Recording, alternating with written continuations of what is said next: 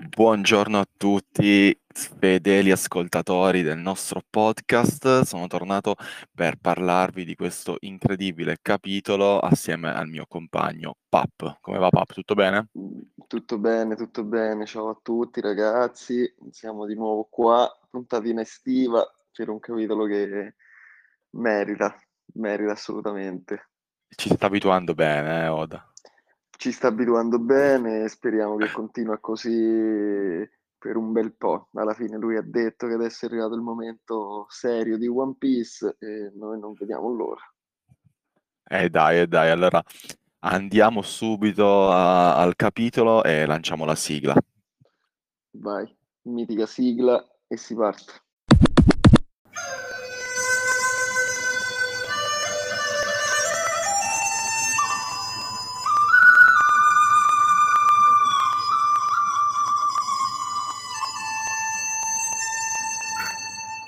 Ed eccoci dopo la nostra incredibile sigla, ormai apprezzatissima da tutti. E, pap, iniziamo a parlare proprio di questa sorta di replacement della mini avventura. L'ha fatto per, diciamo, sponsorizzare il film, no? L'ha fatto palesemente per sponsorizzare il film, eh, ci ha fatto vedere questa Uta, la figlia del nostro caro Shanks, disegnata. E un po' mi dispiace in realtà perché le, le mini avventure stanno prendendo un piglio comunque interessante, però sì, eh, sì. Che dobbiamo fare? Che dobbiamo fare? Ferma anche l'anime, ci sta che anche nel manga dia un assaggio.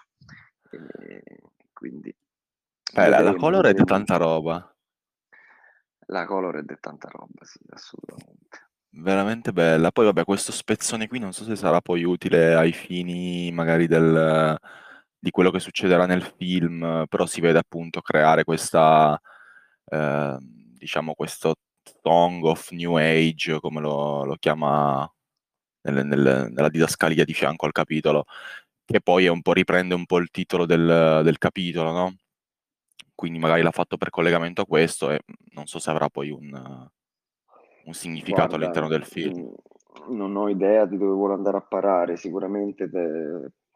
penso a questo punto che anche nel prossimo capitolo farà un piccolo, una piccola introduzione sempre in questo stile e diciamo sfruttando queste due pagine che ci saranno nel manga più o meno e gli episodi dell'anime vuole dare una connotazione più o meno canonica, perché questo è un grande punto sì. di domanda a quello che è il film, perché comunque tirare fuori la figlia di un imperatore così dal nulla è un attimino, è pesante.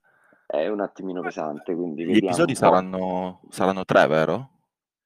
Gli episodi dell'anime saranno tre, sì, sì. Okay. Da cui mi era capitato di leggere i titoli. E mm. il primo dovrebbe essere proprio tipo la presentazione di Uta, cioè si chiama tipo la figlia del rosso, una cosa del genere. Okay. Il secondo eh, va a raccontare gli eventi che hanno visto protagonisti Uta e Luffy nel villaggio di Fushia, credo, perché da quello che si è visto già comunque si okay. conoscono e questo è il, il punto diciamo più strano, mentre il terzo ho visto solo il titolo ed è, la, è chiamato, se non sbaglio, La leggenda del rosso, quindi boh, non lo so. Interessante, diciamo che Oda ci aveva detto che sarebbe stato anche un po' l'anno del rosso, finalmente ci sta facendo vedere un sacco di roba, come in questo capitolo tra l'altro. Eh. Esatto, esatto, poi io, eh, non c'è niente da fare comunque, quando si muove Shanks... Eh... non lo so, prende tutto un piglio un pochino differente perché comunque crea hype da solo sto personaggio, è incredibile, il rapporto a fama, apparizioni è nettamente il numero uno del manga, cioè proprio non, non, ha, non è paragonabile. Ma anche perché secondo me ce l'ha fatto vedere all'inizio, cioè proprio all'inizio inizio, no? I primi, i primi capitoli così facilmente. In, anche in situazioni molto più, più tranquille rispetto a, a quelle che dove, dove l'abbiamo visto successivamente. Poi ce l'ha fatto rivedere in alcuni spezzoni e in momenti importantissimi della, della saga, quindi ci siamo tutti affezionati un sacco. Poi vabbè, è strafigo come design, come personaggio, come... è stupendo, veramente bello. Eh sì, no, non ho nulla da, da aggiungere, nel senso proprio emana un'aura di potenza incredibile sotto tutti gli aspetti, quindi è, è riuscito, vediamo ora come lo gestisce, perché comunque sembra un attimino di difficile gestione. eh, eh sì sì sì, concordo.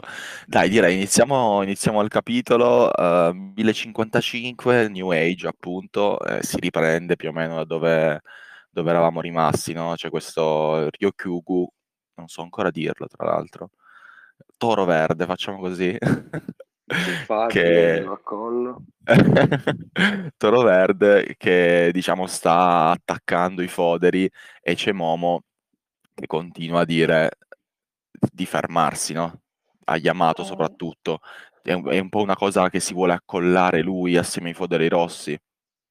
Momo, grande dimostrazione secondo me di autorevolezza, nel senso, alla fine è passata più o meno quanto saranno, una settimana, dieci giorni, otto giorni, l'avevano detto, comunque una cosa del genere, dalla fine dello, dello scontro su Onigashima, e si trova davanti già, a, a parte vabbè nel periodo di festa, quindi tutti molto rilassati meritatamente, e si trova davanti un, un pericolo già abbastanza grande per la sua nuova terra, e se lo vuole gestire da solo, se lo vuole gestire da solo con l'aiuto dei suoi daimyo slash eh, boh, forze d'assalto, non lo so, a me piace chiamarli daimyo anche se non lo sono, uh-huh. e, e se lo, niente, dice giustamente lui, non possiamo continuare a fare affidamento su gente che comunque poi se ne andrà, che avranno parte della loro storia, noi dobbiamo proteggere Wano perché se no ne va del nostro onore, quindi cioè, veloce la crescita di Momo anche. Esatto, è quello che volevo dirti. È anche un po' strano, cioè nel senso, lui molto velocemente, dopo aver subito questa trasformazione da parte di, della, di Shinobu, eh, sta evolvendo molto più rapidamente, cioè alla fine comunque lui rimane un bambino, no, dentro. Assolutamente, non so assolutamente. Se sia comunque tutto il fatto di aver vinto la guerra, comunque tutte, tutto quello che è successo sicuramente l'ha fatto crescere, l'ha fatto, lui ha subito anche molti, cioè ha affrontato molti pericoli per arrivare poi dove è adesso, quindi questo potrebbe averlo aiutato, eh, ma il potere comunque di Shinobu credo eh, rimanga limitato solamente all'aspetto esteriore, no? O comunque magari sta avendo anche degli effetti, cosa ne pensi tu? No, no, non credo che abbia effetti a livello caratteriale, è proprio lui che si sta sforzando di crescere anche dopo aver letto mh, il diario di Oden, nel senso sa che comunque essendosi, cioè che tra virgolette lui ha perso tempo essendo, essendo andato avanti nel futuro, no? Cioè lui quegli anni dovrebbe averli di più, ma a livello caratteriale non li ha, e quindi ha capito che volente o non deve entrare nella parte, deve essere uno shogun su cui si può fare affidamento, e quindi sia a livello di potenza, perché poi comunque è già in forma drago, quindi si tratta solo che un attimino di convincersi di questo fatto, perché per forza di cose un dragone così grande con gli stessi poteri di Kaido praticamente, perché il frutto è quello, è devastante. Il, e l'affrontare la... anche... L'affrontare anche Kaido secondo me l'ha aiutato a, a comprendere meglio i poteri e vedere come anche adesso li sta utilizzando diversamente, l'ha aiutato secondo me a prendere un po' le misure, e poi come dici tu lui sta diciamo forzando la sua crescita interiore perché sa che deve farlo, giustamente come dici tu. Esatto, anche perché continuiamo comunque a vedere che alterna momenti diciamo di fermezza a momenti in cui comunque piange. Cioè, rimane sempre il Momo di sempre, dove si fa le lacrimucce quando è diciamo sotto pressione, e continua poi però a menare, perché insomma dal combattimento con Toro Verde come è andato avanti, al di là de- che ha usato i foderi rossi proprio, hanno fatto una mezza figura barbina, però vabbè non, non gli possiamo di niente, cioè Raizo poretto, Raizo c'è rimasto. Io difficile che è morto, ecco, sarebbe da capire un attimino il potere, no, verde, però cioè, non ci credo minimamente che è morto. sinceramente. No, gli hanno parlando. fatto, gli ha fatto una cosa tipo quella di King e Queen, non sono morti nemmeno loro, l'ha un po' assorbito, cioè l'ha, l'ha messo fuori combattimento, secondo me. Sì, penso di sì. Non, più che altro, ecco, dopo tutto quello che abbiamo visto, ma anche semplicemente la saga di Onigashima, eh, non, insomma, mi viene veramente, veramente difficile da, da credere che sia morto, ecco. No, comunque, prima che muoia uno ce ne va. Abbiamo anche oggi degli ospiti che volendo possono intervenire, quindi un salutino a Samu e Lorenzo che si sono connessi e, sì, sì. E... nel caso in cui vogliano. Ciao ragazzi, io sono passato solo a salutarvi oggi, non ce la faccio essere devo. Ciao Lore. Ciao Lore, ciao ciao, apprezziamo. Se riesco riascolto poi il podcast, ma oggi va. Pazienza. Va bene, va bene. Va bene. Allora, dai, ciao, buona, buona giornata. Ciao, ciao. E, no, una cosa figa che mi ha fatto ridere è stato il pezzo di, di Raizo quando gli spara il, il jutsu del fuoco. Sì, proprio... che tal della Toro Verde fa tipo... volevi, eh? Sì, esattamente. Dice, ma, ma secondo te... ma secondo te c'è cioè, un fuoco così di, di poco conto sulla foresta, ma con chi ti pensi di avere a che fare, brutto coglione, boh. Bellissimo, fireproof forest, bellissimo. Sì. Però poi dopo il buon Toro Verde, insomma, tanto fighettino, con il Boro Bretto di Momo non è che l'ha fatto, eh. E il Boro Bretto di Momo, tanta roba. I, i due Boro Bretti, anche il secondo se lo piglia. Eh sì, cioè è un po' storto però. Sì, il primo gli lascia un bel buco nella forma gigante che aveva assunto Toro Verde, tipo. Sì. E, e il secondo invece continua a bruciare quello che aveva creato, insomma, più o meno si capisce questo. La cosa fighissima, secondo me, che veramente in tre vignette ha reso l'idea bellissima, è che Toro Verde rigermoglia da foglia, se ci pensi. Cioè se vedi, sì. Se vedi che esce la fogliettina dal terreno che piano piano cresce e diventa pianta e poi dopo riviene lui tutto magro, messo lì un po' giù, mollaccione, figa. Sì, perché si deve riprendere un secondo. No, bello sto pezzo, ma tra l'altro c'è ancora il suo corpo, diciamo tra virgolette, lì davanti, diciamo eh, bru- carbonizzato, bruciato, cioè lui è come se fosse, te lo ricordi, un po' Pica su Dressrosa quando lasciava sì. Il corpo, esatto, una roba esatto. Del genere. Esatto, esatto, esatto. Più o meno stessa, stessa cosa. Che tra l'altro era un Roja. Sì. Pica del, de, della pietra. Ce lo dice Dave, che entra Madonna. Così a gamba tesa. Ho detto, ma questo non è pap. Sì, ciao, era Dave. Un Roja, quindi Pica. Sì, ragazzi. In, eff- in effetti, cazzo, si, si è fuso con, con l'isola lì a momenti, quindi sì, direi proprio eh. Non mi ricordo. Molto bello figo, comunque questa scena, sì, vederla animata deve essere strafigo. Mi dicono su internet, il frutto, il frutto pietra pietra è paramiscia. Ottimo, perfetto. Ah, va bene, comunque... Identico, possiamo dire identico, cioè mi sembra assolutamente... Eh, ma uguale. Perché lascia, diciamo, questo suo fantoccio distrutto lì e lui si rigenera, quindi è anche, diciamo, teso da, da uccidere il bomber. Comunque fa il proof fino a un certo punto, perché si piglia al fuoco, sta zitto oh, e, e niente. No, vabbè, la, la differenza in... è che Pica uh, può assorbire e manipolare la pietra, ma non la può creare, mentre okay. Toro Verde la, la, la crea la natura. Secondo me okay. Sta lì la differenza tra Paramiscia e Roja. Mai, mai convinto, mai convinto. Però ecco, i frutti sono molto molto simili. Effettivamente questo è un po' il, diciamo... il confine sottile tra, sulla differenza tra frutti di questo genere, cioè su frutti paramiscia che sono comunque legati ad elementi e frutti roghia che per forza di cose sono legati ad elementi, ecco. Sono molto molto simili a livello di utilizzo e poi c'è questa differenza che ha detto Dave che condivido, ecco. Però sì, nel senso, nel caso di, di, di Pica, eh, essendo appunto un paramiscia, secondo me la differenza si vede tanto sulla tangibilità, nel senso, vedendo questa, queste tre vignette in cui, come dicevi tu, lui da germoglio si ricrea, Mi dà la sensazione, non tanto sulla prima parte quando è una foglia, è un germoglio, ma più sulla seconda e la terza, di non tangibilità proprio del, del, del suo corpo, cioè mo- molto simile al, a quello che pensiamo sia un Roja, mentre magari quando vedevamo Pica che mh, prendeva la pietra attorno a sé, rimaneva sempre, cioè questa questione di rigenerazione intrinseca che ha Toro Verde ricorda tanto un Roja, quindi ha senso appunto anche la sua classificazione come tale, secondo me. No, no, ci sta assolutamente.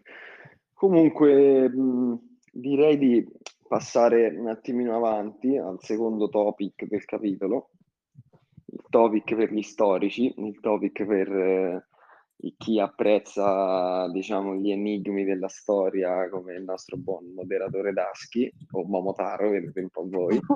e, e, e niente, durante la festa e durante il combattimento rivediamo Sukiyaki e Robin con la comparsa così dal nulla di Law, che su cui poi avrò da farvi un paio di domande, perché mi sembra, cioè, dobbiamo un attimino capire che cosa deve fare Law da adesso in avanti, dato che non è chiaro. Comunque, Sukiyaki li porta al Poneglyph, al Rod Poneglyph che stava su Onigashima. Essendo lui lo Shun, il padre di Oden, quindi gli hanno tramandato le cose di generazione in generazione, però... Ora, che c'era un Poneglyph lo sapevamo, ma che sotto Wano ci fosse un'altra Wano è stata un po' strana come rivelazione, insomma, via, cioè un bel colpo di scena, perché una Wano sott'acqua, stile Isola degli Uomini Pesce, insomma, a me mh, è sembrato comunque particolare, cioè una bella trovata, però particolare. E la spiegazione geografica che ne ha dato... Eh, fa un po' acqua da tutte le parti. Fa un po' acqua, sì, nel senso che sti due, sti due colonnoni di pietra non si sa come sono spuntati né chi l'ha messi, sicuramente l'hanno messi per proteggersi, per carità, tutto quello che vuoi. E... Però poi... Boh, i Kozuchi, cioè gli abitanti di Wano, piano piano salivano sempre più in alto e quindi quello che costruivano sotto rimaneva sotto, però... Boh. Beh, allora, eh, se so. Questa cosa della pioggia che riempie, eh, ne abbiamo anche parlato sul bar, o comunque ne abbiamo parlato, e non è così, cioè non, non mi soddisfa così tanto. La cosa che ti ho detto prima off, uh, off live, ti ho detto, secondo me potrebbe anche essere che le informazioni che ci riporta um, Sukiyaki, cioè, non sono complete, quindi ci sarà qualche altro motivo per cui quest'acqua continua a sgorgare così, non, non credo che sia solo la pioggia che, che ha fatto tutta sta cosa, ma comunque anche adesso continua perché ci sono le cascate, cioè non è che Wano si trova sopra un cucuzzo con due... due pareti attorno, eh, quindi c'è un motivo. No, potrebbe vulcani. essere... I vulcani possono, spingere, possono creare calore che spinge sull'acqua, una spiegazione abbastanza semplice. E quello ma è un da vulcano. Dove? Quando ma non è acqua di mare. Caduti... Cosa? Non è acqua di mare. Lo dice lui che è acqua di pioggia, è acqua piovana. Ah, c'è cioè, scritto cioè, eh, questo qua hanno fatto sta conca con la pioggia, si è riempita e quindi fino a qui ok, a parte come diceva giustamente Ciro off live, la permeabilità del terreno, quindi la pioggia che dovrebbe comunque penetrare, ma vabbè, tolto questo che me lo posso accollare che non funziona così, che c'è tipo uno strato di terreno impermeabile sotto, va bene, ci posso arrivare, ma una volta riempita la conca, cioè non è che su Wano piove ventiquattro ore su ventiquattro da millenni e quindi esatto. L'acqua continua a sgorgare imperterrita generando queste cascate immense, tra l'altro sono cascate che senza le carpe koi non possono essere scalate, quindi c'è con una c'è certa portata d'acqua. E effettivamente c'è cioè, ragione Ciro, nel senso dice mm. come cazzo è possibile? Che quello che ho dell'acqua così, cioè figo per carità, però poi Oda no. pure nell'intervista ha detto che è tutto intrippato dai fenomeni geografici, atmosferici e geologici della sua opera, gli piace tanto parlarne e descriverli, questo è un po' duro da mandare giù. Sì, credo che potrebbe essere appunto questa cosa che Sukiyaki non sa tutto, lui stesso dice che non ha mai visto Pluton, non ha mai, non sa niente. Potrebbe essere, secondo voi, dico, che quest'acqua sia, non so se generata, non so se mh, in qualche modo mh, provenga da Pluton o sia lì grazie alla presenza di Pluton? Mm, Non lo so, Fra, non lo so. Cioè, innanzitutto chiariamo, sotto l'antica Wano c'è Pluton, così, giusto per... E Pluton, e se uno... manco Sukiyaki l'ha mai vista, quindi non si sa né cos'è né come è raggiungibile, non si sa niente. E la cosa che abbiamo capito, che ci dice, è che sti confini andranno rotti quando Pluton dovrà essere liberato. Esatto, quindi è una conseguenza diretta, nel senso, se eh, i confini vengono aperti si libera Pluton, se si libera Pluton i confini vengono aperti, quindi questo muro attorno dovrebbe sparire, no? Questo, questa terra che c'è, le cascate non ci sarebbero più, si riabbasserebbe il livello dell'acqua in questo caso, ed è un po' anche da lì che mi viene da pensare, quindi allora, cioè Pluton deve centrare direttamente o sulle cose del muro creato, però come dici tu potrebbe essere stato anche qualcuno col frutto. Ma non so, Pluton è un amore da guerra. Eh sì, teoricamente. Ma sì, fra, eh... sì, ma non sai aveva... che cosa... Cioè, dovrebbe essere la nave da guerra di cui Franky aveva le... i disegni. Sì, sì, ma fino a lì, la okay. Testa Pluton era quella che cercava Crocodile dalla Basta, dove fabbricavano la polvere di pioggia. Secondo me, volendo trovare un collegamento, potrebbe esserci quello. Potrebbe essere benissimo, sì.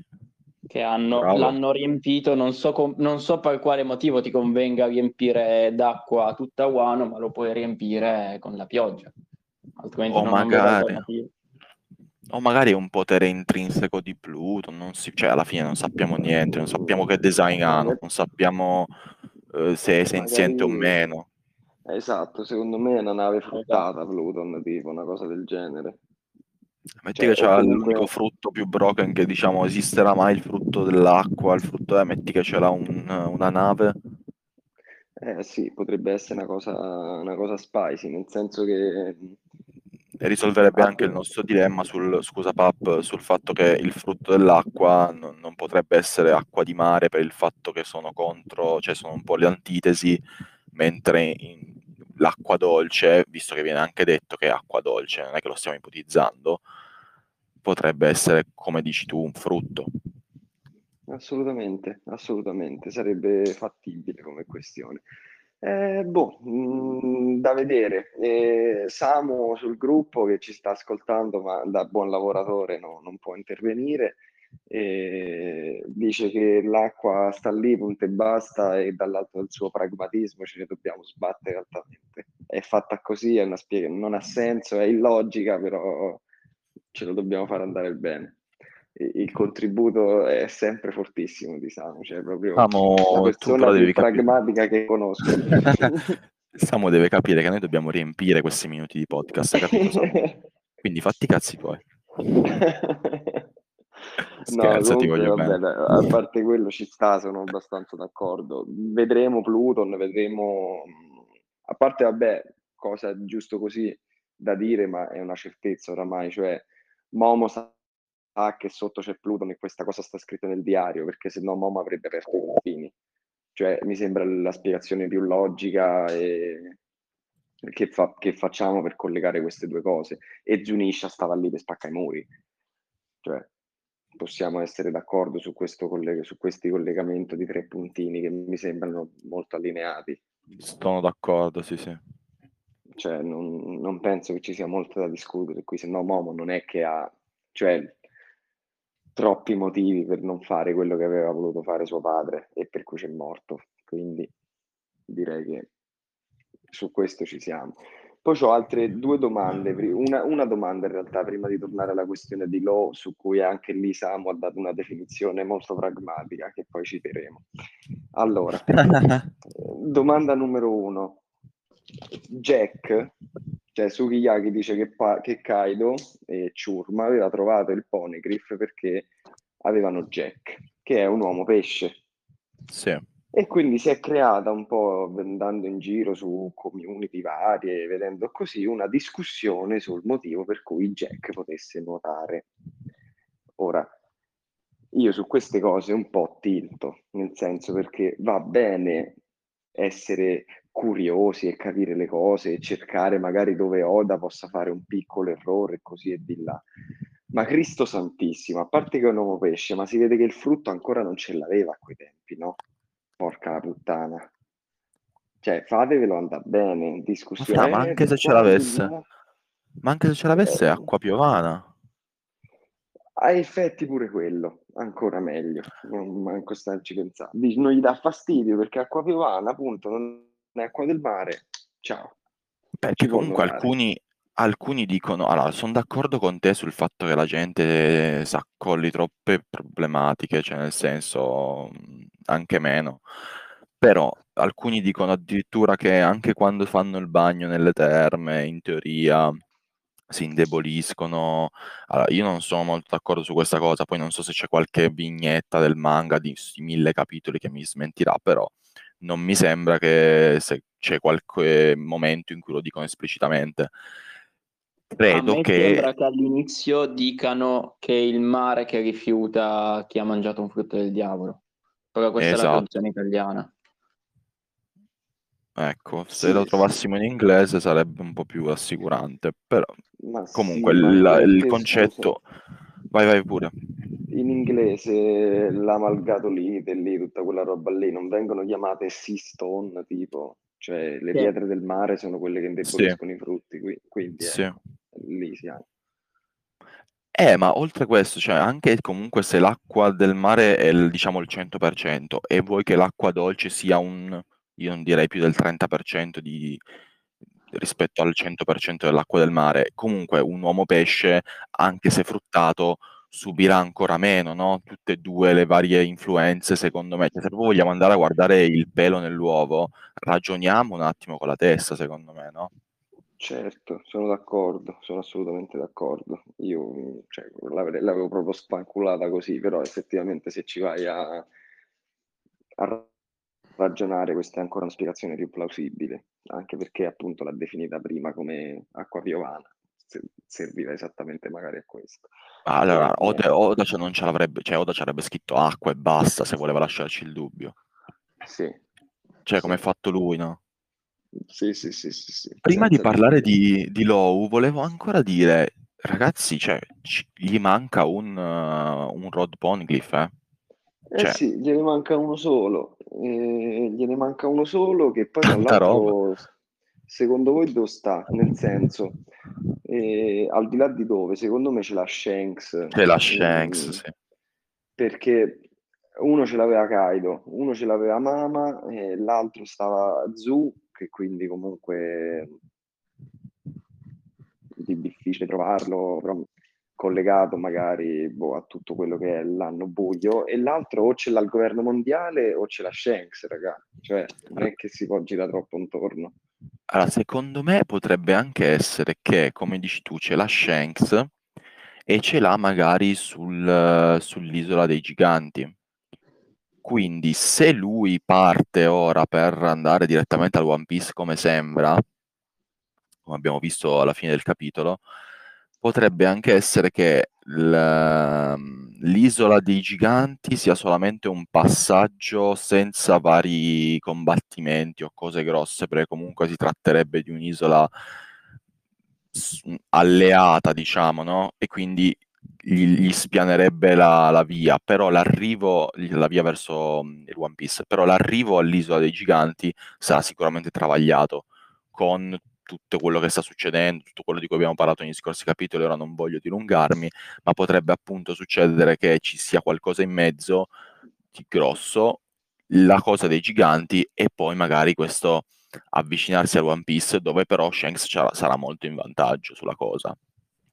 Ah, beh, indubbiamente, che, che poi, cioè indubbiamente che Shanks sia in vantaggio, nel senso ha aspettato esattamente questo momento per partire, cioè non è che non lo vedo un coglione che diceva vabbè dai, boh, perdiamo tempo, significa che un motivo ce l'aveva. Isola dei Giganti o no, cioè siamo tutti fondamentalmente mezzi convinti che si debba passare da Elbaf, però io l'ho sempre vista più collegata a una storia di Mama, possibilmente, piuttosto che a un collegamento perché ci si deve andare perché l'hanno nominata sempre, cioè viene pure a me strano pensare che non, non la vediamo proprio Elbaf e non ci passano, però ecco, in questo momento non ne vedo un, un motivo, ok?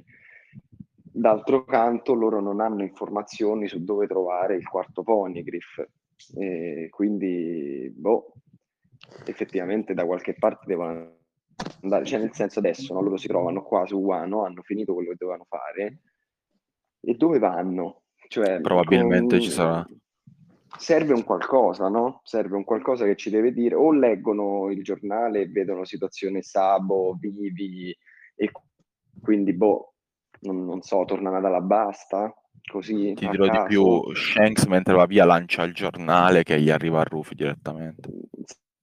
Sì, così. No, non è che glielo lancia, lo pallottola, lo lancia a caso, il vento di Wano lo trasporta sì. nelle mani di Nami, probabilmente. Il, il vento del destino. eh, la D, fratello. La D. E no, però hai ragione, hai ragione, cioè, non, non, è difficile ipotizzare cosa faranno, ma non penso andranno subito a Elbaf.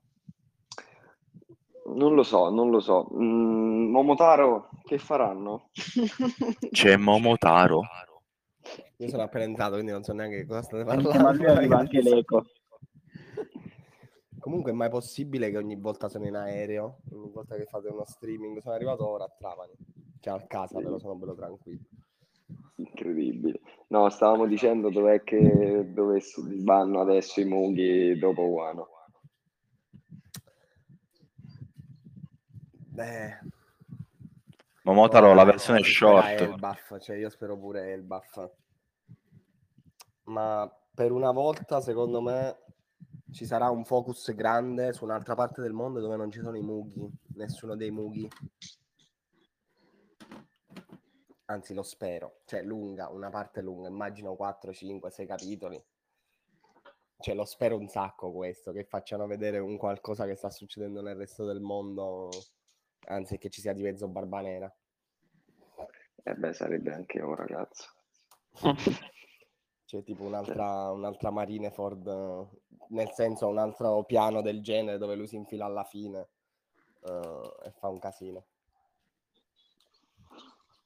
Però vedremo dei Mughi, nel senso, eh, buff, spero anch'io, però capi come stavo dicendo, cioè non è, non è che c'hanno motivo di andarci a Elbaf, se non ecco che è un'isola mitica, leggendaria, fatta da giganti e che boh, sembra che ci devono andare per forza.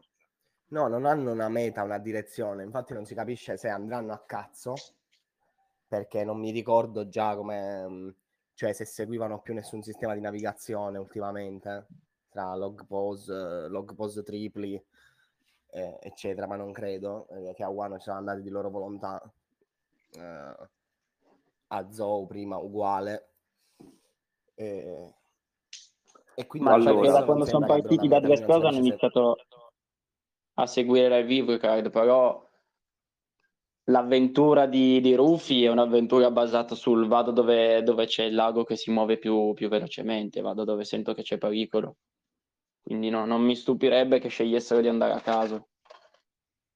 Eh, sì, in effetti sarebbe forse la cosa più coerente, però mh, ritirando fuori la mitica ciclicità dell'opera, sempre al centro dell'attenzione, considerando Wano assolutamente simile a Dressrosa per eventi, quindi liberazione di un popolo dalla schiavitù, Mingo che è un Kaido in miniatura, e da una parte l'isola, da una parte la gabbia, insomma, il sacco, anche come è stato sconfitto Kaido e come è stato sconfitto Mingo, con le stesse inquadrature, lo stesso tipo di pugno dall'alto verso il basso, eh, mi accollo che c'è Zou dopo.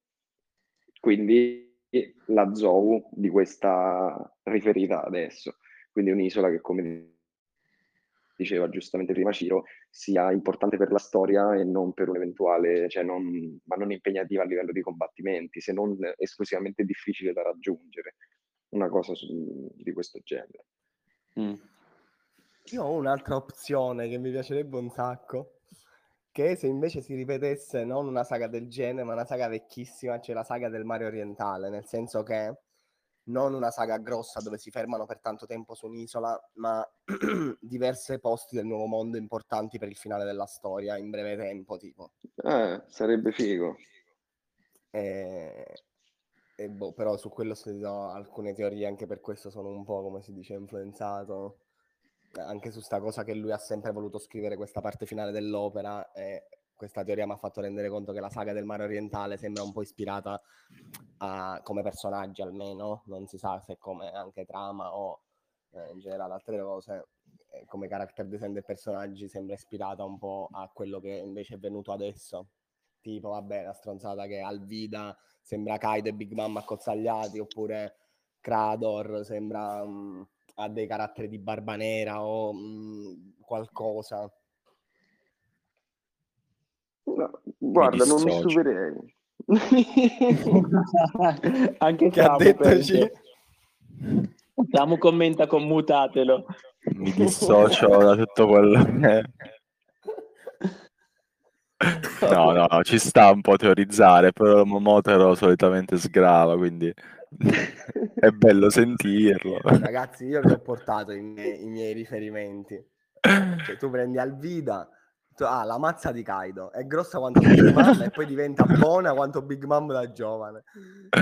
Numero due, Crador c'ha invece lo stesso eh, lo stesso tiragraffi lì, che cazzo è, che aveva Barba Nera un tempo, e probabilmente quello con cui ferì Shanks, perché non mi viene altro modo in cui gli ha fatto quella sì, ferita, sì, questa forma. Sicuramente. E, e poi appunto nei bozzetti vecchi di Barba Nera c'era scritto Kuro e Nego, cioè Gatto Nero. Uh, il, e, e forse c'è, uh, forse alla fine eh, c'è una questione di, come si dice, una dicotomia della luna tra luna piena e luna crescente, che non avevamo considerato, che tutti pensavamo pure sole o luna, cioè che questi fossero semplicemente i simboli, ma invece probabilmente forse la luna crescente è pure associata a Barba Nera. Vabbè, a Crador lui fece il suo piano durante una luna crescente, Barba Nera pure si vede un bozzetto in cui piange tipo con la luna crescente, eh, insomma, mentre è piccolo. Eh, vero, boh. Me lo ricordo l'immagine. Non lo so, Daschi, cioè, io mi posso, sicuramente non sono cose casuali queste, nel senso sono troppo, troppo, troppo palesi. Ora c'è da vedere quanto effettivamente poi ci abbiano un peso sulla storia. Ma sì, possono essere solo ispirazioni a livello di character design, eh? Semplicemente che lui, esatto, già aveva pensato a Imperatori e alla parte finale del manga, e poi per allungare invece quella parte iniziale ha ripreso un po' da quello che voleva fare alla fine. Eh... Però anche boh, l'ipnotizzatore nella ciurma di Crador e di, insomma, di Barba Nera. un, po', un po' di riferimenti ci sono. Eh, un po' di riferimenti indubbiamente ci sono. Staremo a vedere, staremo a vedere. Eh, facciamo un piccolo excursus. Questo su, mi sembra... Scusa, su... no, no, vai. Vai, vai, vai. vai. No, no, che mi sembra molto... Quando dicevamo che in teoria Yamato poteva essere quel tizio là che c'era sulla barca di Kruger quando Sanji al Baratia, ti ricordi? Madonna, no. Dicevamo, nel senso, si diceva, si so, c'era, cioè, mi sembrano cose un po' tirate tanto. Vabbè, Yamato è uscita da Wano, mai. Impossibile. No, no, ma proprio come spunto, ma... dice. Ah, ok, ok. Sì, sì, no, no, prima non conoscevamo niente. Eh, boh, che vi dico, io rimango dell'idea che l'ispirazione sicuramente l'ha presa, c'è da vedere se da lì è partito per gli imperatori, oppure come dice Dani, dagli imperatori li ha riscalati e ne ha preso spunto per metterli già, metterli, per eh, farteli vedere già all'inizio in determinate cose e quindi lasciarti lì queste piccole chicche. Però eh, ho i miei dubbi su quanto importanti siano effettivamente per la storia, ecco, questa è la, la cosa. Magari sono semplicemente parallelismi o similitudini disperse qua e là, che me le posso anche accollare in un manga che forse è il numero uno per lo world building, eh, a livello proprio, cioè, paragonandoli tutti gli altri tipi di manga, e quindi è normale che ci siano poi delle similitudini varie. Sì, ecco. Sì, sì. Mi al collo una cosa del genere. Comunque, Law, piccola cosa, piccolo parere personale da tutti, e fondamentalmente adesso, a mio modo di vedere, lui non ha più nulla da dire alla storia, se non l'eventuale utilizzo del potere del suo frutto, inteso come immortalità da dare alla persona. Sì, che è già una roba, però ecco, mh, di difficile contestualizzazione a questo punto. Samu, eh, come dice, cito il suo messaggino, eh, dice: Law è troppo figo, lo parafraso un pochettino, Law è troppo figo a livello di character design e quindi ce lo butta in mezzo. È un po' tipo il sale sulla carne, ok? Cioè sta bene, ce lo mettiamo, la condiamo un po' così. Secondo quindi, me tutte e due. Cioè tutte e due eh, le vostre cose. Nel suo senso. Cioè, cioè sia la no... tua... Vai Dani, vai. Vai, vai, Ciro, vai. Ok, no, dicevo sia la, la tua che dici Pap, sia quella che dice Samu, nel senso è beh, bello e apprezzabile, però ha anche comunque, sì, che ha finito, diciamo, il suo obiettivo, perché da Punk Hazard l'abbiamo visto che aveva, era entrato a gamba tesa nella storia portando Ruffy verso Kaido, verso una certa linea d'attacco e di movimento nella storia.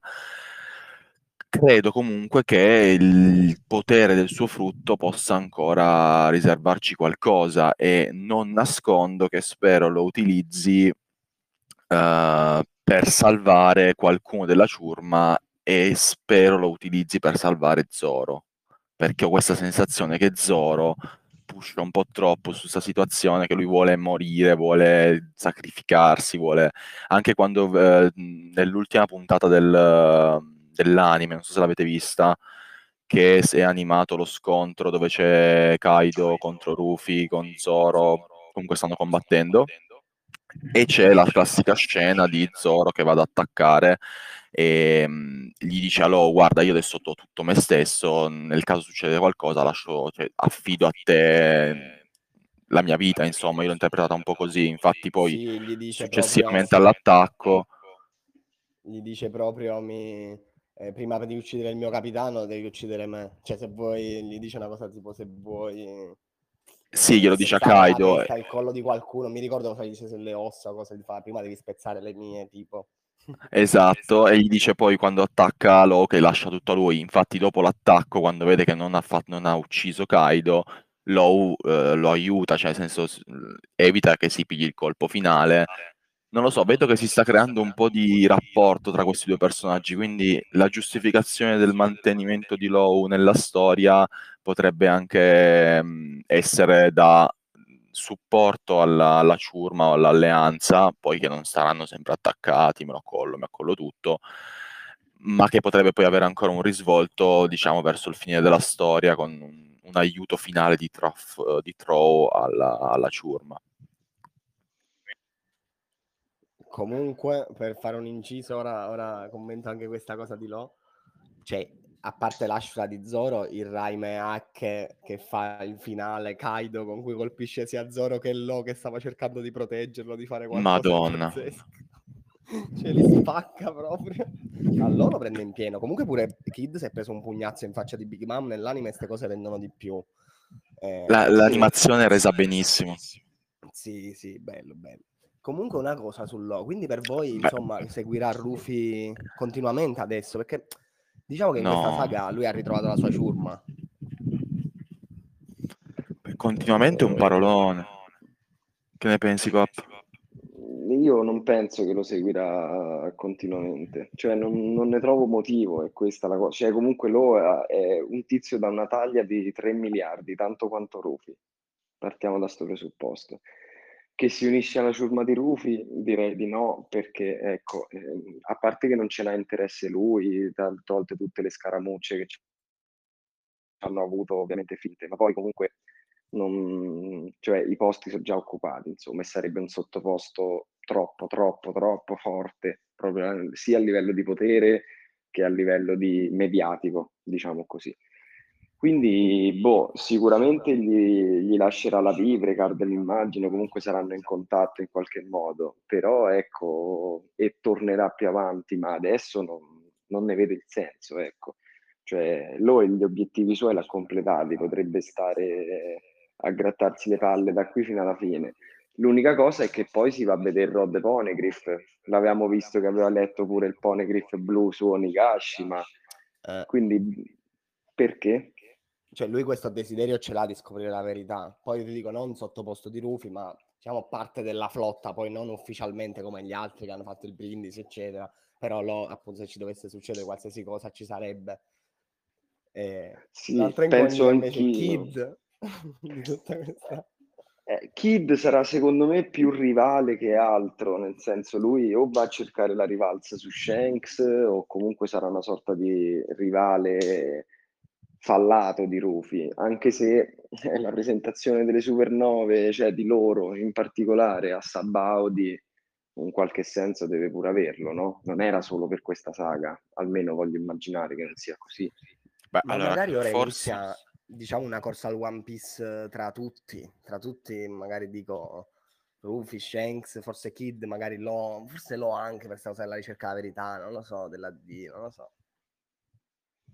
Beh, io mi ricordo comunque che sta, la cosa alla casa d'aste, una delle immagini che mi rimane più impressa è che ci sono comunque eh, Law, Kid, Luffy, cioè ci sono le supernove e poi c'è sta scena del pugno di Luffy al governo mondiale. Non mi tolgo dalla testa che potrebbero anche avere tutti questo filo comune di eh, sovvertire il governo più che cercare tutti il One Piece.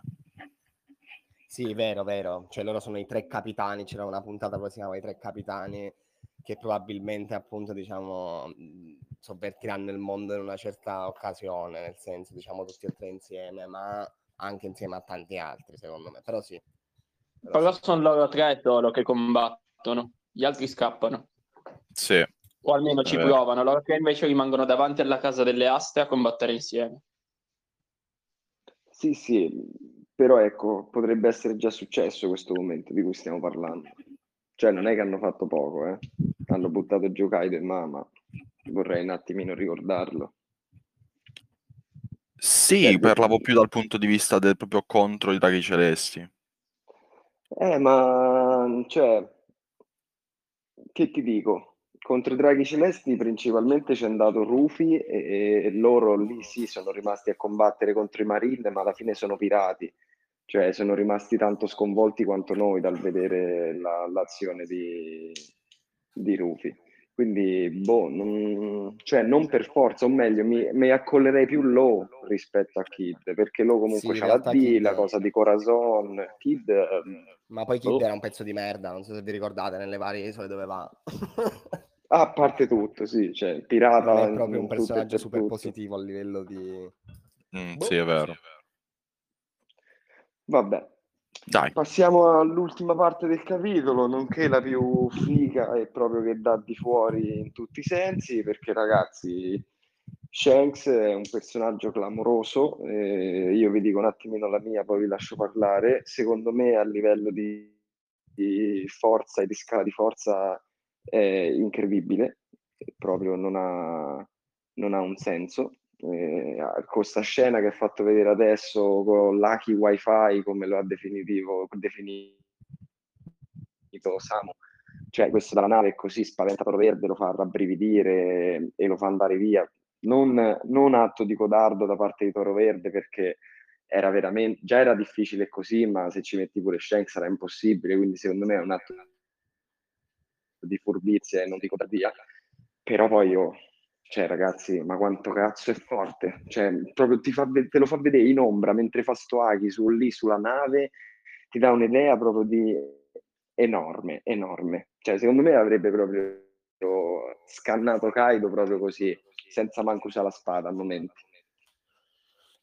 Secondo me però, una cosa che non mi torna tanto è che c'è un po' in tutta questa scena di Toro Verde, forse c'è stato un po' di niente di Oda che voleva caricare le cose, perché dico così, perché Toro Verde dice proprio che Kaido era la ragione per cui Wano era protetta in un certo senso, no? Ok, e, ci siamo. E adesso in pratica è arrivato Shanks, si è cagato addosso e, e via, e se n'è andato. Ma Luffy allo stesso livello è di, diciamo, di Kaido avendolo sconfitto. Invece però di Luffy si accollava a stare lì per scannarlo, cioè... non, non ha secondo me troppo senso. Poi si dice vabbè, stanco dalla battaglia, quello e l'altro, datemi la testa di Rufi cappello di vaglia, ma eh, non lo so. Sì, cioè, non so se capite cosa voglio dire, che Oda l'ha, sì, l'ha messo sì, lì sì, sì, sì, per sì. fare un po' di caciara, ma tanto non avrebbe fatto mai un cazzo, perché non è a livello di un imperatore. Certo, no, no, assolutamente che non erano in pericolo, cioè in pericolo serio, e la fine del, del capitolo ci, ci dà la, la certezza su questa cosa. Però comunque ecco, erano stanchi, erano sittanti, insomma, qualche casino avrebbe potuto combinarlo Toro Verde, completamente incazzato, che trovava il tutto per tutto, capito? Qualcosa sì, un po' esaltato, diciamo, che è arrivato lì a reclamare la testa di Ruffy, diciamo. Esatto, cioè poi si doveva far vedere da Kainu, chissà che voleva fare, ha chiamato lì per rinforzi, Buster Call, cose varie, vabbè. Fatto sta che arriva Shanks e gli mette il cazzo in testa, scusate l'eufemismo proprio, cioè fa così, fa esattamente questo gesto. Quindi boh, a me mi ha sorpreso. Poi vabbè, la tavola dove è incazzatissimo che gli dice ma ti sembra questo il modo, gli fa così paura la nuova era, per favore, ne voglio altre. Ma vi ha ricordato un po' Guy di Naruto che parla di foglie giovani tipo? Ammicchia, bello, bello, sì, cioè ora che me lo dici sì, però tra l'altro vabbè, proprio paragone con il rosso. A morire. Sì, ti guardi Shanks alla fine esce tipo una cosa del genere, cioè non di come character design, diciamo, della mossa o delle cose, però tipo un potere così che alla fine tipo si consuma tutto lui, tipo boh. È bellissimo. No, secondo me Shanks, ragazzi, è Master Haki, cioè a parte l'abbiamo visto, però è proprio la massima espressione di quello che, è, che sono i poteri di One Piece senza frutti. Che tra l'altro, quindi maggiore di Kaido? Secondo me sì, secondo me sì. Era quello che diceva Kaido, nel senso Kaido dice coi frutti non ci fai niente se poi dopo non c'hai un Haki dietro fortissimo, ok? Mi sbaglio, diceva una cosa del genere durante il combattimento. No, no, l'ha sì, detto sì. E poi sì, e poi all'inizio quando lui pensa alle persone che l'hanno ferito, lo potevano ferire, c'è cioè, di mezzo agli Shanks. Eh, sì, cioè, esatto. Capito, lì, di mezzo ci sono i mostri sacri proprio, ecco, quindi boh, boh, non, comunque è incredibile come so. Ci stia facendo vedere da, da, da tantissimo tempo che Shanks ogni volta che arriva, lui anche solo con la sua presenza o la sua aura, perdonatemi il termine, cioè non è che combatte effettivamente, arriva solamente e impone la sua presenza. Ma infatti da un lato, sai Ciro, che mi aspetto che sia famoso quasi tanto quanto Garp, nel senso è stato coinvolto in qualcosa che poi l'abbia fatto diventare super eh, spaventoso agli occhi di Marina, governo o chiunque sia. Beh, il fatto che eh, vada agli astri a parlarci tranquillamente è una, cioè, un elemento a supporto di quello che dici, cioè te lo devi essere meritato il permesso di parlare da nemico, se il nemico è cosa de, al, cioè, ai detentori del governo, cioè, è una cosa strana comunque se ci pensi, ecco. Sì. Quindi sì, deve aver fatto qualcosa di veramente veramente grosso per essere arrivato a quattro miliardi rotti di taglia, quant'è la taglia di Shanks, l'avevano fatta vedere comunque, ecco, era più o meno lì. Do, vediamo, vediamo. Eh, a me ha gasato, spero che il prossimo capitolo sia mh, quantomeno sulla stessa lunghezza d'onda. E non, mi è un po' dispiaciuto che Shanks ha preso la nave e ha girato, però ce l'aveva detto e lui comunque ha agito, quindi va bene così. Ci sta, sì. Fondamentalmente non potevamo chiedere di più a que- da questo punto di vista. Vediamo se ci ridà. Io sono convinto che essendo il film Red eh, molto molto vicino, anche nel prossimo capitolo vedremo una piccola chicca e presenza di Shanks. Non lo so. Papà, posso, posso darti vai, un vai. po' di fastidio? Vai. Pa- parlami un po' del teatro Kabuki.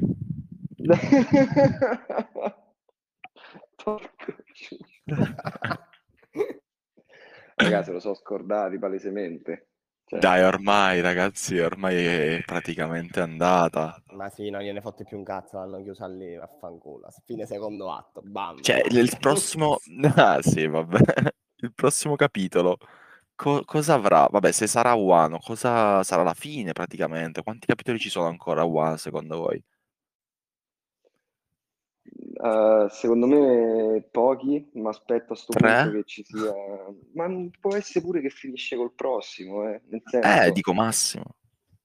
Sì, sì, e per concludere la cosa degli atti, quando finisce Wano o, o chiude il sipario di nuovo e fa atto tre concluso, concluso. La saga di Wano, se la gestisce così e vaffanculo. Ma vi aspettate che la scenetta di Nico Robin e Law continui? Perché io, a parte quello, diciamo, non c'è nient'altro che mi sembra che debba essere, diciamo, chiuso come discorso, a livello poi di saluti, cazzate. Sì, però no, io eh, adesso l'unico, no. Vai, vai. L'unico discorso che c'è in piedi, secondo me, è il fatto che si devono rivedere, salutare e partire. La scenetta di Nico Robin eh, è lì per i meme e per i porno, forse. No. Quindi non mi fanno vedere, secondo me, il continuo di questo discorso su Sukiyaki, cose zero, finisce lì. Tanto secondo me no, fino a quando Momo non decide di aprire tutto. Potrebbe esserci ancora qualche scena sul, cioè comunque loro adesso usciranno da questa profondità e parlerà con qualcuno, credo Nico Robin o anche Law, qualcosa succederà magari in relativo a questo, ma non altre informazioni. Cioè, ci hanno già detto quello che dovevano dirci. Tra l'altro, un'altra cosa, ragazzi, Jack non si è visto e non so se avete notato il fatto che Sukiyaki dice che Jack c'è potuto andare lì sotto, no? Ne abbiamo parlato. Eh, vai, vai, ma spara. Jack ha il frutto. Ok. E, e quindi, boh, forse è acqua piovana, perché poi lui parla di acqua piovana che è riempito sto posto. Vabbè, comunque, cazzate, sì, però. Esatto, o semplicemente il frutto ancora non ce l'aveva, ma secondo me acqua piovana è la numero uno, come ha detto giustamente C- prima. Mi sembra ci fosse Samu che voleva parlare. Mettiamo... può parlare se vuole. Sì, sì, sì. Insomma. Lasciamo parlare il capo di Samu. Vedi se vuole fare un commento su, su Jack, che magari arriva ora dal nulla e gli dice che cazzo state facendo.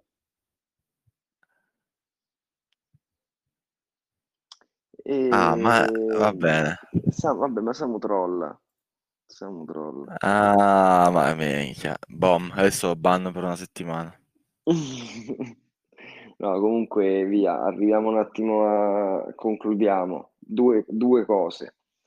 Uno, la tavola con i Big Four dei Mughi, molto apprezzata, perché comunque, per finire il discorso Toro Verde, loro stavano lì nel chilling sulla collinetta, tutti pippati di aghi dell'osservazione, a guardare tutte le cose, a farsi quattro risate, se c'era bisogno sarebbero intervenuti. Ma smettila, Jinbe è una pippa, i Big Four, i Big Four, Yamato muta. Oh, deve entrare Yamato, eh, ancora mica l'abbiamo ha preso vista. Gli schiaffi. Allora, ci sono certi personaggi che Oda prima li fa arrivare tipo super O P e poi un po' li, li nerda, come dice, li, li, li nerfa. Non mi viene il termine. Eh, li nerfa, ecco.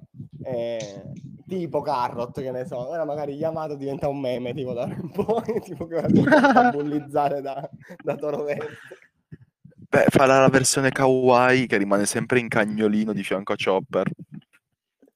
Madonna, tanto... no dai ragazzi, c'ha l'aghi del re, non scherziamo, per favore. Mi si piglia male, mi si piglia. E poi lasciatemi stare Jinbe, per favore. È fortissimo Jinbe. E voi non volete ammetterlo. Vedrete di cosa è capace. Pace. Vabbè, allora... Samu, ci hai scritto cosa volevi dire su Big Three e il maggiordomo. Samu, per favore, te lo potevi anche evitare. Comunque, scrici un po', dai, che cosa volevi, che cosa ti aspetti dal prossimo capitolo, dove hai letto gli spoiler, su, facci sta super teoria. E nel no. mentre votini al capitolo. Eh, ah. Spoiler. Vai, eh. Dave. Parto io? Sì. Uh, bello, m- mi è piaciuto, non mi è sembrato così clamoroso finché non ho visto la scena di Shanks, quindi un bel nove. mm. Daschi, se mi spiega meglio Wano, la struttura, la morfologia, tutto quanto, e c'ha senso, allora può anche salire, ma per adesso un nove. A me ragazzi dieci, ma lo sapete perché mi piacciono di più le, le cose strane che... cioè, un sacco sì, la sì, parte sì. di loro giù che, che parlavano di Pluton eccetera. Io spero tipo che sia tutta Wano stessa, tipo a un certo punto cali tutti sti muri, li distruggi, tipo, e diventa una cosa mobile. Megazord. Tipo quel vulcano è tipo in realtà il, il cannone, no? Il vulcano dove sono caduti. Spara piccoli Sarebbe Big figo. Mom e Kaido in giro. Sarebbe figo. Non e tra l'altro sono là sotto, male. Dove sono? Sì, non là sotto, eh, in realtà ci sono questi vulcani sottomarini, ora ci sarebbe da prendere tutti i disegni che ha fatto Oda di Wano, di lato, le sezioni e vedere, ma in realtà quella parte è molto più in profondità di quella dove cadono, eh, credo okay. che Mamma e Kai. Ok. E niente, vado io, Pap? Vada, vada. Eh, a me è piaciuto molto, mi è piaciuto molto, quindi gli do un bel nove come Dave, mi sento... Mi sento di dire che mi è piaciuto, anzi nove e mezzo, perché effettivamente c'è un sacco di roba figa, tra anche solo la scena quella dei, dei Big Four, come dico io, tanta roba, cioè se ci facessero una colored con un poster me la appenderei qui in camera, credo, e poi vabbè Shanks, eh, ormai, non vedo l'ora di vederlo animato, perché adesso avete notato che l'animazione, eh, quando fanno l'Aki del Reconquistatore spesso diventa tipo tutto rosso, Uh, in una maniera un po' strana, cioè prima non succedeva proprio così, sì, no? Con Rufy un sacco sta succedendo, a volte è più eh. nero, fulmini neri, viola, però con Rufy proprio rosso, ma anche con alzato da terra diventa tutto rosso, anche con Zoro nell'ultimo episodio, con... prima di fare l'attacco, sai quando tipo fa il um, l'ashura a nove mani lì, nove spade, quella roba tutto, tutto un po' più scuro e viola invece è diventato, insomma, anche quando ha tirato fuori il primo attacco contro Kaido, l'enma, cioè con l'enma eh. Sì, in relazione a questo, appunto, sono curioso di vedere animato anche la cosa di Shanks, quindi il mio voto sale a nove e mezzo, così. Mm, vabbè, io rimango sulla linea dello scorso capitolo, cioè è tra il nove e il dieci, insomma, dai, eh, i capitoli di Shanks, ragazzi, hanno dimostrato veramente un hype, un livello altissimo. Qui c'è... Qui c'è tutto, cioè c'è la tavola di Shanks che vale tutto il capitolo, solo quella, è clamorosa, nient'altro da dire. E poi il... rivelazioni su quello che era Wano, la Wano antica, sott'acqua, Pluton, il Poneglyph, vabbè, la tavola coi mughi, il Momo che più o meno combatte con l'imperatore, cioè dai, va bene, che cosa vuoi di più da un capitolo? Se rimangono così da qui in poi, raga, c'è da divertirsi e c'è da divertirsi parecchio, eh. Cioè... ti mette ciccia che prima metteva in venti capitoli in uno solo, cioè capito, cioè questi sono gonfi, proprio gonfi gonfi, quindi bene, non ci lamentiamo e, e vediamo il prossimo. Ma Momo vi è piaciuto perché, scusate, prima non c'ero, o, o vi è sembrato un po' esagerato? No, non no, ci è piaciuto, mi è piaciuto. Vi ricordate tutti i discorsi sul frutto suo e che la Marina, cioè i, eh, come cazzo si chiama, la C P zero diceva meno male che questo frutto non è, e ora Toro Verde ha detto non ho mai visto un potere del genere, un drago rosa non ho mai visto, non ho mai sentito di un potere del genere, e, e non so se questa cosa arriverà alle orecchie della Marina o di qualcuno e magari si rende conto di alcune cose su Vegapunk, sul frutto che lasciò Vegapunk là, boh. Può darsi. darsi. C'è da vedere Toro Verde che cosa riferisce in, in generale alla Marina. A parte lo pesterà, okay. No, Toro Verde malissimo. Dici, se lo bullizzerà. Ah, loro, sì, no, perché secondo me adesso lo lasciano andare via senza troppi problemi, eh. Cioè non è che gli corrono sì, dietro. Certo, certo, no, ma forse già se n'è andato, diciamo, si è già visto un po' che se ne stava andando. Va bene, va bene. Oh, ci risentiamo venerdì, anzi giovedì sera probabilmente, per il capitolo nuovo.